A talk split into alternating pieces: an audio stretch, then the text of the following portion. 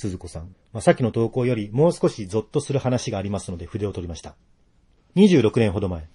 父が東北方面に単身赴任していた頃でした。ある雨の日、宮城県仙台市で用事があった父は、同僚と一緒に車を運転していました。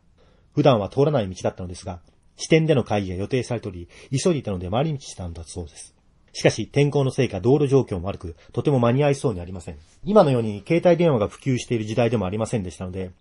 橋の手前にある自販機で缶コーヒーを買いながら思案していたところ、同僚が、お、あそこに公衆電話あるよ、と、路肩に電話を発見。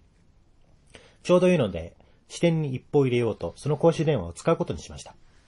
その公衆電話は、ボックスタイプではなくて、電話機が剥き出して設置してあるタイプ。まあ、とにかく10円入れて支店に電話しましたが、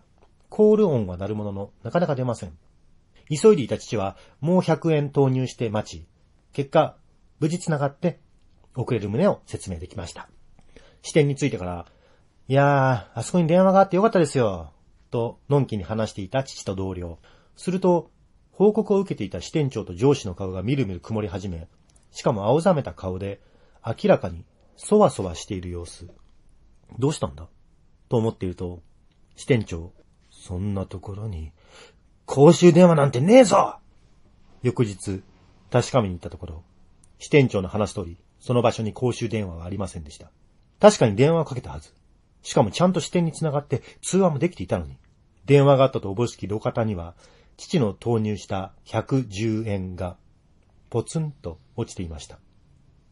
父が自販機や電話に用いた小銭には、前日の作業で付着した赤ペンキがこびりついており、明らかにあの時使った小銭だと判別できたのです。